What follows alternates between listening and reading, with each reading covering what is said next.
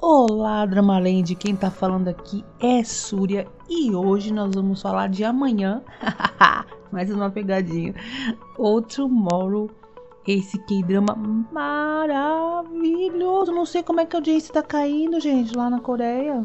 Tô muito triste por isso, mas espero que aqui no Brasil pelo menos esteja sendo muito bem recepcionado, porque sem palavras. Olha, eu lembro que na semana passada eu falei assim, gente, não sei qual tema mais eles podem explorar de histórias individuais nos próximos episódios, e olha que eles superaram. Gente, eu nunca ia imaginar o que foi aquele episódio primeiro que a gente viu essa semana. Cachorro suicida. Que loucura, gente, foi aquilo.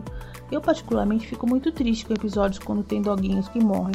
Mas o jeito que foi colocado ali foi de uma pureza dos dois lados, né? Para ensinar lição para quem tem cachorro, que ele sente, para você entender que o cachorro fica ressentido quando você tá deixando ele meio de escanteio, e para entender também que o amor do cachorro é eterno, né?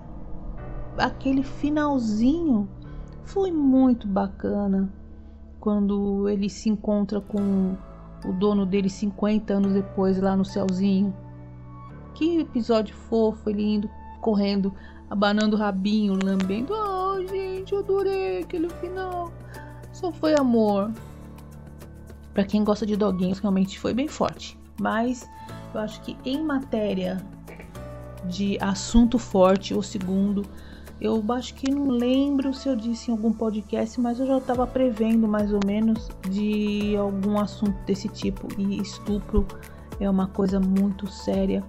E o que é mais assustador é que o discurso, o texto que foi usado do depoimento ou do jeito que o advogado falou do primeiro julgamento, quando o rapaz foi absolvido lá, enfim, e o segundo também. E é uma coisa que, para quem acompanha a notícia aqui no Brasil e infelizmente também lá na Coreia, o diálogo é exatamente o mesmo. Exatamente o mesmo, gente. Isso que foi o mais assustador.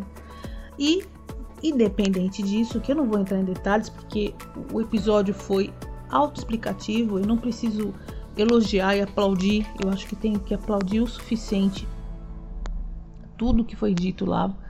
Não teve uma vírgula fora sobre como foi abordado, como foi explicado, como foi o julgamento, qual foi a sensação das vítimas. Porque eu falo as vítimas, porque o irmão dela também foi uma vítima da circunstância, né? Que ele se sentiu culpado pelo que aconteceu com a irmã. E não é somente, só vou expandir um pouquinho, não querendo me prolongar muito, e não é somente em casos extremos assim, não. A gente viu alguma coisa parecida com isso naquele episódio em que a moça tinha morrido no acidente de carro. Acho que vocês lembram. A culpa de você estar no momento de que você causa alguma dor para alguma outra pessoa querida do teu lado, é o sentimento de culpa, né? Nossa, eu não devia ter feito isso. Nossa, se eu chegasse um minuto antes. Ah, nossa, se eu não tivesse deixado a pessoa aí em tal lugar. Então realmente não tem como a gente prever, né? Qual vai ser o futuro da pessoa diante de uma decisão tão simples, né? Que é de repente virar uma esquina, ou perder algum minuto do elevador, ou descer pela escada, sei lá, alguma coisa que pode acontecer. Mas, independente disso, o que eu fiquei surpresa foi que eles avançaram um pouco mais na história individual dos protagonistas.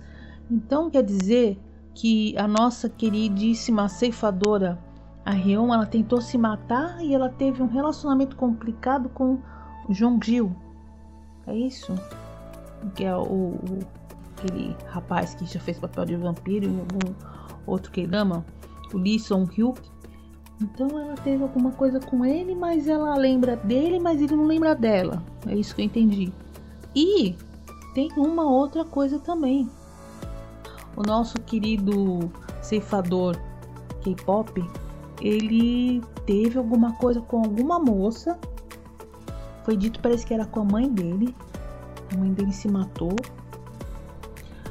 Então, lá no flashback apareceu sendo a mesma atriz que fez a mãe no passado e a moça que tá grávida agora no presente. Só que daí é assim, qual que é o envolvimento dele com essa moça? E ela, por ela estar grávida, será que aconteceu tudo de novo? Será que ele se apaixonou pela mãe? Porque nessa altura do campeonato eu posso esperar qualquer coisa.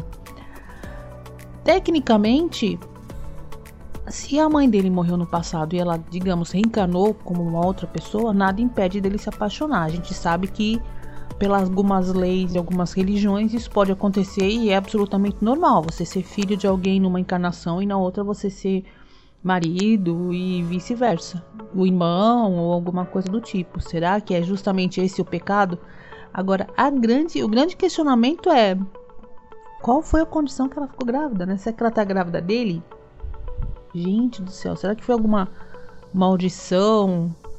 Tô fazendo fanfic aqui na minha cabeça, viajando geral, né? E a gente vai descobrir tudo, espero que logo. E eu estou muito contente com esse K-drama, vou guardar no meu coração, porque as palavras que são ditas lá são sensacionais. Eu acho que eles fizeram uma pesquisa incrível.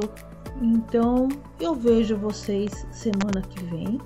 Esse é o NunaCast. Quem tá falando aqui é a Surya. Um beijo pra vocês. Até mais.